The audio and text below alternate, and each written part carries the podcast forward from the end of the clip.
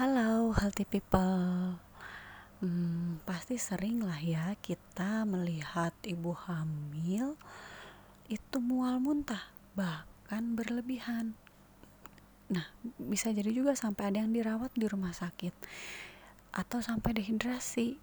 Nah, sebenarnya apa sih istilah keadaan tersebut dalam dunia medis? Yuk kita simak penjelasan berikut ini.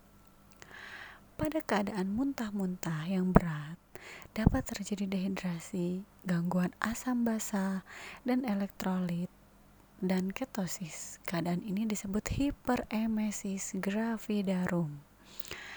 Nah, jika sudah mengalami hal tersebut, sebaiknya ibu hamil segera memeriksakan diri ke petugas kesehatan sebelum keadaan semakin memburuk.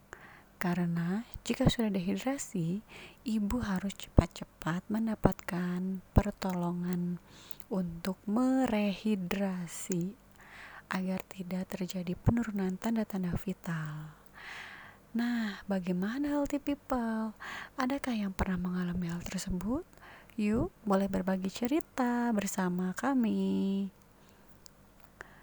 Bisa ketik di kolom komentar atau DM Instagram kami di Family Health Education. Sekian da penjelasan dari kami untuk diskusi selanjutnya. Boleh di kolom komentar atau DM ya. Salam sehat.